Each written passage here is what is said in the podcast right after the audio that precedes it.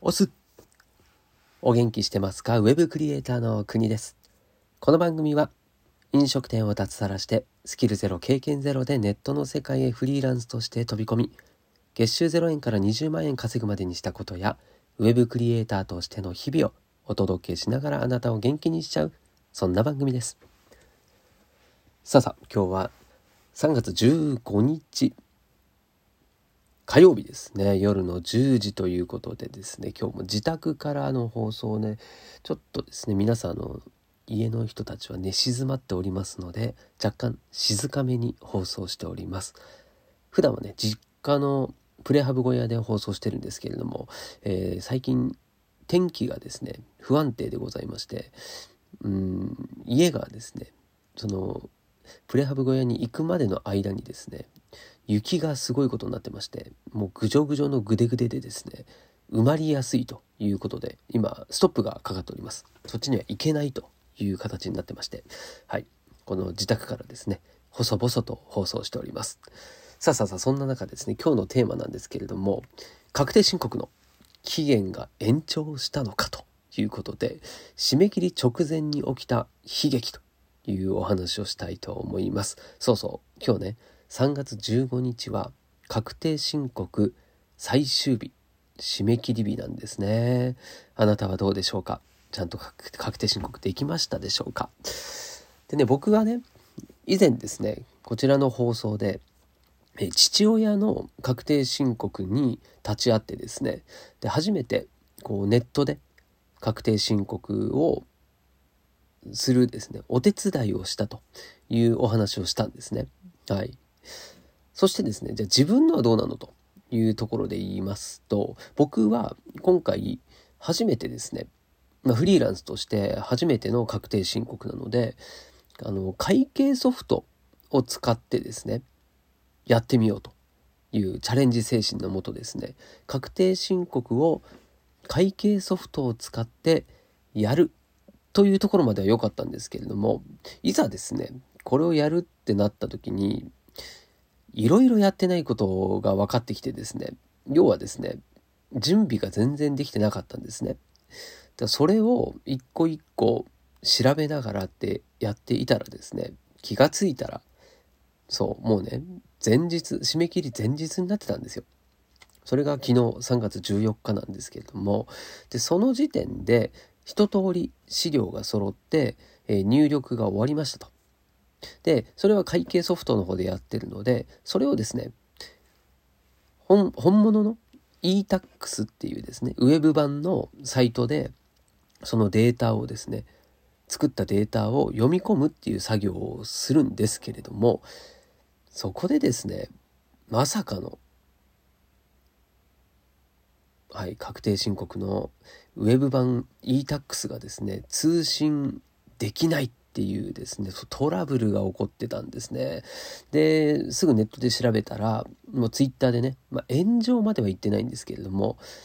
確定申告できないと。通信障害だっていうね、そういうツイートがね、トレンド入りしてまして、およよと。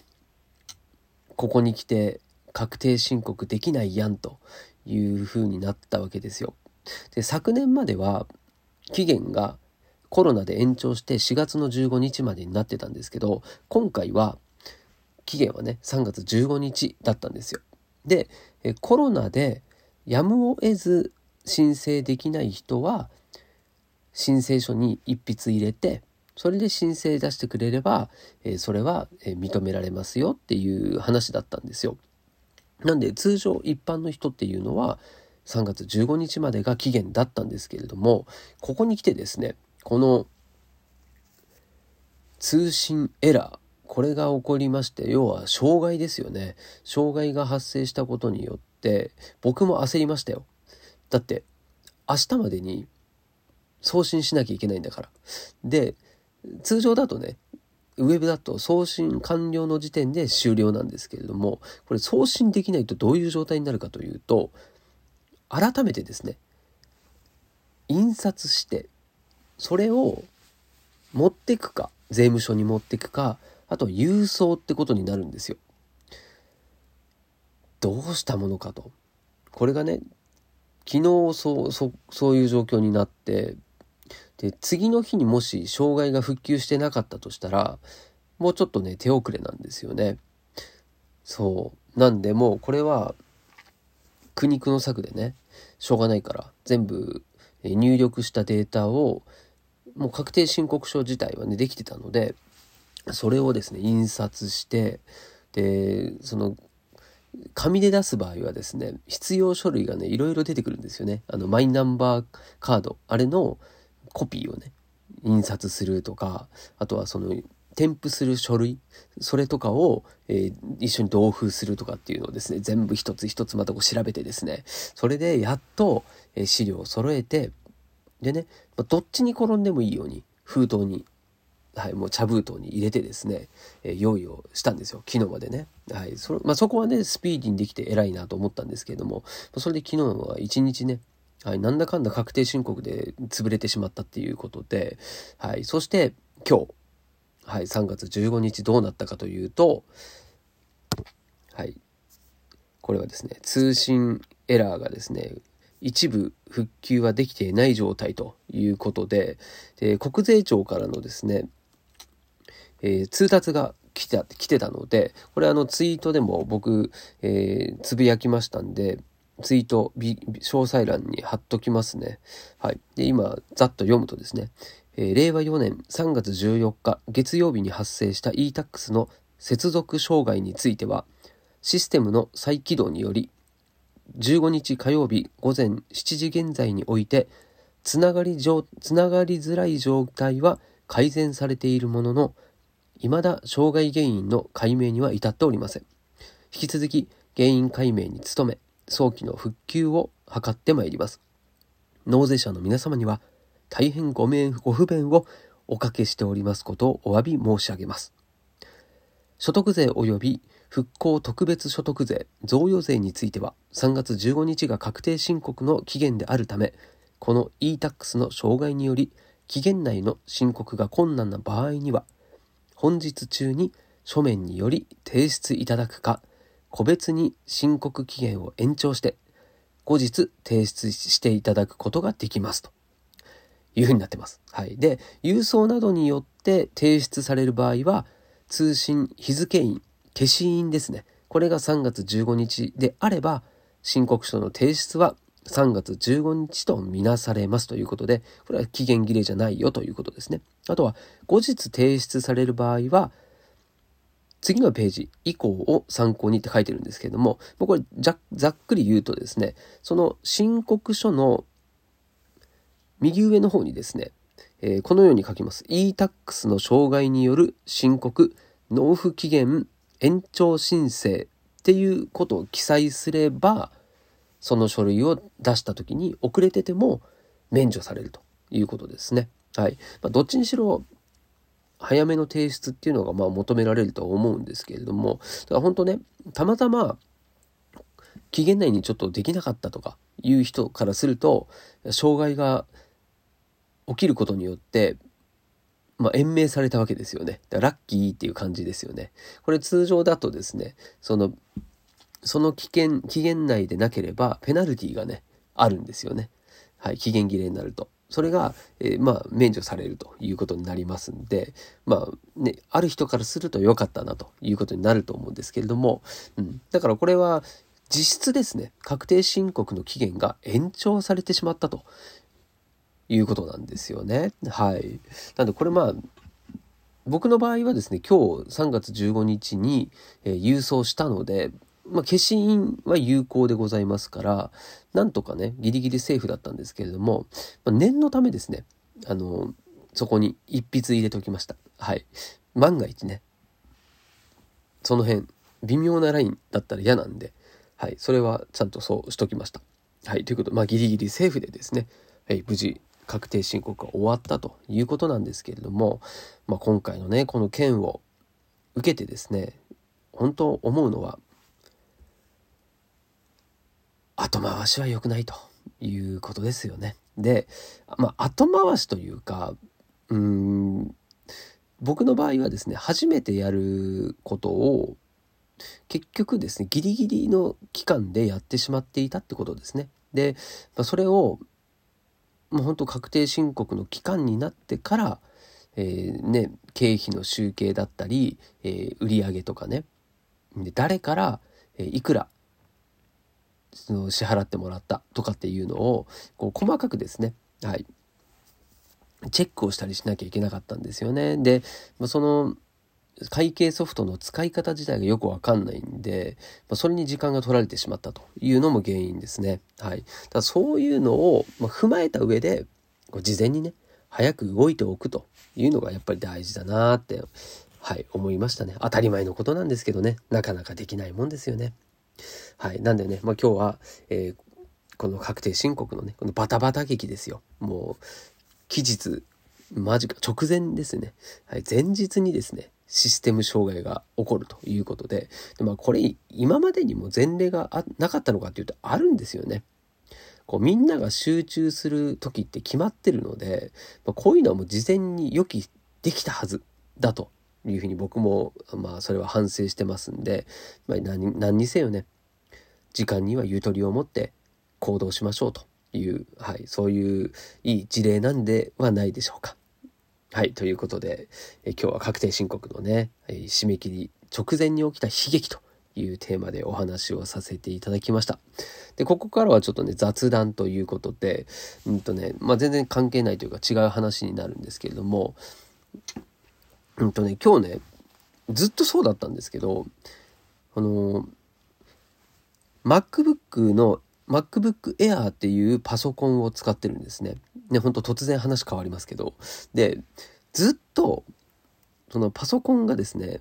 パソコンから、こう、ポコポコっていうですね、謎の音が鳴ってたんですよ。しかもね、結構頻繁な音で、まあ、通知音なのか何なのかわかんないんだけど、もうね、ずっと気になってたんですよ。で、なんかこういうね、収録する時もポコって鳴る時もあるから、その、大体パソコンのね、このマイクのところ、マイクのところっていう、なんていうの音量？音量はもう消音ですね。切ってたんですよ。で、何か音声を聞くときにつけるぐらいにしてたんですけど、まあそれにしてもね、それを気にしてずっと使ってたわけで、で、こうネットで調べても、その、音を、この音はどんな異常なのかっていうのをね、調べるの難しいじゃないですか。表現がね、そのピコンなのかポコンなのか、人によって音の表現って違うから、そう、だからそれでね、ネットで調べても、その自分と同じ症状だと思われるものがないんですよ。いくら調べてもね。そう。まあ、それで、まあ、今日、これ結論ね、やっと解決したっていう話なんですけれども、ポコンってポポコポコっていう音なんですよね これ本当わかんないよね。で、どうしたかっていうと、もうね、あの、最近これも僕の、なんていうのかな、お決まりパターンなんですけど、困ったら、もうサポートのチャットでやり取りするっていうね。はい。だって今回は、もうこの Apple のサポートセンターのチャット機能を使ってですね、で、そこにはオペレーターがいるんですよ。はい。で、まあ、そこのオペレーターとやり取りをしてですね、はい。それで、向こうからこう状況の説明をした上で、えこれはどうですか？あれはどうですか？っていうような、ね、やり取りをすると、はい、いうようなことを今日やったらですね、まあ、その向こうの指示に従った方法で解決できたんですよ。うん。まあ、結局ねこれその大元の原因は分かんないんですよね。分かんないんですけれどもそのやり方としてだけね、まあ、これ同じ状況の人が今この放送を聞いてるリスナーさんでどれぐらいいるかちょっとわからないんですけれども、ただこれね、今回の僕のこの不具合だけじゃなくて、うん、なんか動作がおかしいなとか、ちょっと原因不明の予期せぬこう不具合っていうんですか、そういうのがあった時は、これをやってみるのがいいなというふうに思ったので、まあ、今回ね、まあ、雑談がてらにこうシェアしようかなというふうに思います。はい。で、やったことはね、2つありまして、まあ、結局ですね、うんと、まあ、アップルも、その、サポートの人もね、調べ方としては、まず状況の確認ですよね。で、えー、その不具合が何、何が原因でそうなってるのかを、こう、一個一個ですね、原因を潰していくっていうやり方なんですよね。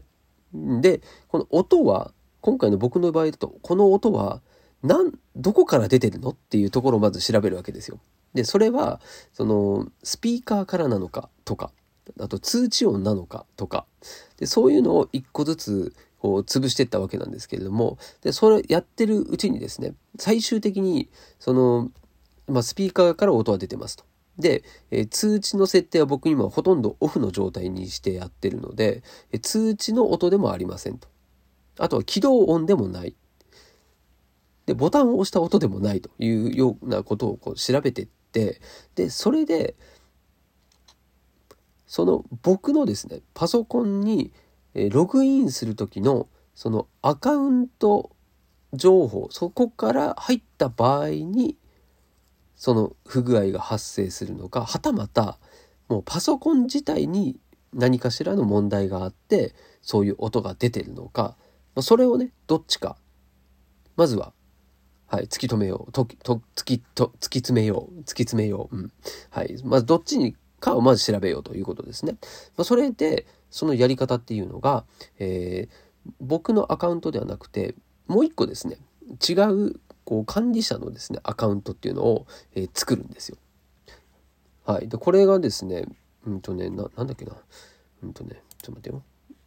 はい、これですね新規アカウントの作成ってやつですね。うん、これを Apple のメニューから、うん、作れるんですよ。はい。まあこれちょっとこの辺のやり方ははしょりますけれども、うん、でそれをやることによって自分ではなくてもう一個架空のアカウントで、えー、この Mac にログインするという形ですね。そうしたらですね、要はそこの自分に紐づいているいろんなアプリとかなんだっていうのが、えー、なくなった状態になるので、そうすると、もしその何かしらのアプリだったり何かが、こう、悪さをしてですね、その音を出してるとしたら、まあ、違うアカウントで入った場合は、その音は鳴らないよねっていう、そういうことですよね。はい。で、実際にそれやってみたら、音鳴らなかったんですよ。ってことは、僕のアカウントで入った時にまず発生するっていうのが一つ分かりますよね。はい。で、もう一つのやり方っていうのが、えっ、ー、とですね、セーフモードっていうやり方ですね。はい。セーフモードでの検証。はい。で、これは何かというと、その、うんと、いわゆる、なんだろう、OS ですかね。そのパソコンの中に入っている、その起動の過程でですね、その OS の修復とかあとキャッシュっていうんですけどもそのパソコンの中に、えー、一時的に溜まっているデータですねそういったものの中で悪さをしている可能性があるものもあると。結構あの起動した時にいろいろこう表示されたりするじゃないですか。あれもですねそういう悪さをする原因になっている可能性があるということでこのセーフモードのやり方で立ち上げるとログインをする、起動ですね。パソコンを起動してですね、で、セーフモードっていうのに切り替えることができるんですよね。で、それをやることによって、えー、そのキャッシュとかを削除して、で、立ち上がりとかも、えー、まあ、いわゆる初期化する感じですね。はい。っていう風にしてですね、立ち上げたところ、それも音鳴らなかったんですよ。はい。それで、まあ、その2つを試して、改めて自分のアカウントでパソコンにログインしたら音が鳴らなくなったということなんですね。なんでこう最終的に何がいたずらしてたのかまでは分かんないんですけどまあその僕が改善したかったことはできたんですよね。はい。なんでまあ突き止めることはできなかったけれども、まあ、この不具合は治ったのではい。まあ、とりあえずめでたしめでたしという感じですね。うん。なんでもう最近ね、あの、なんだろう、アドビのこうソフトとかの不具合とかもですね、そのアドビのね、チャット機能で、こう、やり取りしてですね、解決したりできてるんですよね。うん。なんでもう、最近はね、ほんとこのチャット機能で、いろんな改善をさせていただいてましてですね、大活躍でございますね。なんでね、もし迷った時は、まあ、まずググるっていうのはいいと思うんですけども、うん、調べてわかんないことはですね、近くに聞く人がいないんだったら、うんチャット機能で専門家の人にですね、はい、聞いた方が手っ取り早いなというふうに、まあ、今回もね、やってみて思いましたんで、はい、よろしかったらですね、もし同じような心当たりがある人はですね、はい、チャット機能活用してみてください。というお話でございました。はい、ということで明日もまたこの場所でお会いしましょう。お届けは国でした。したっけね？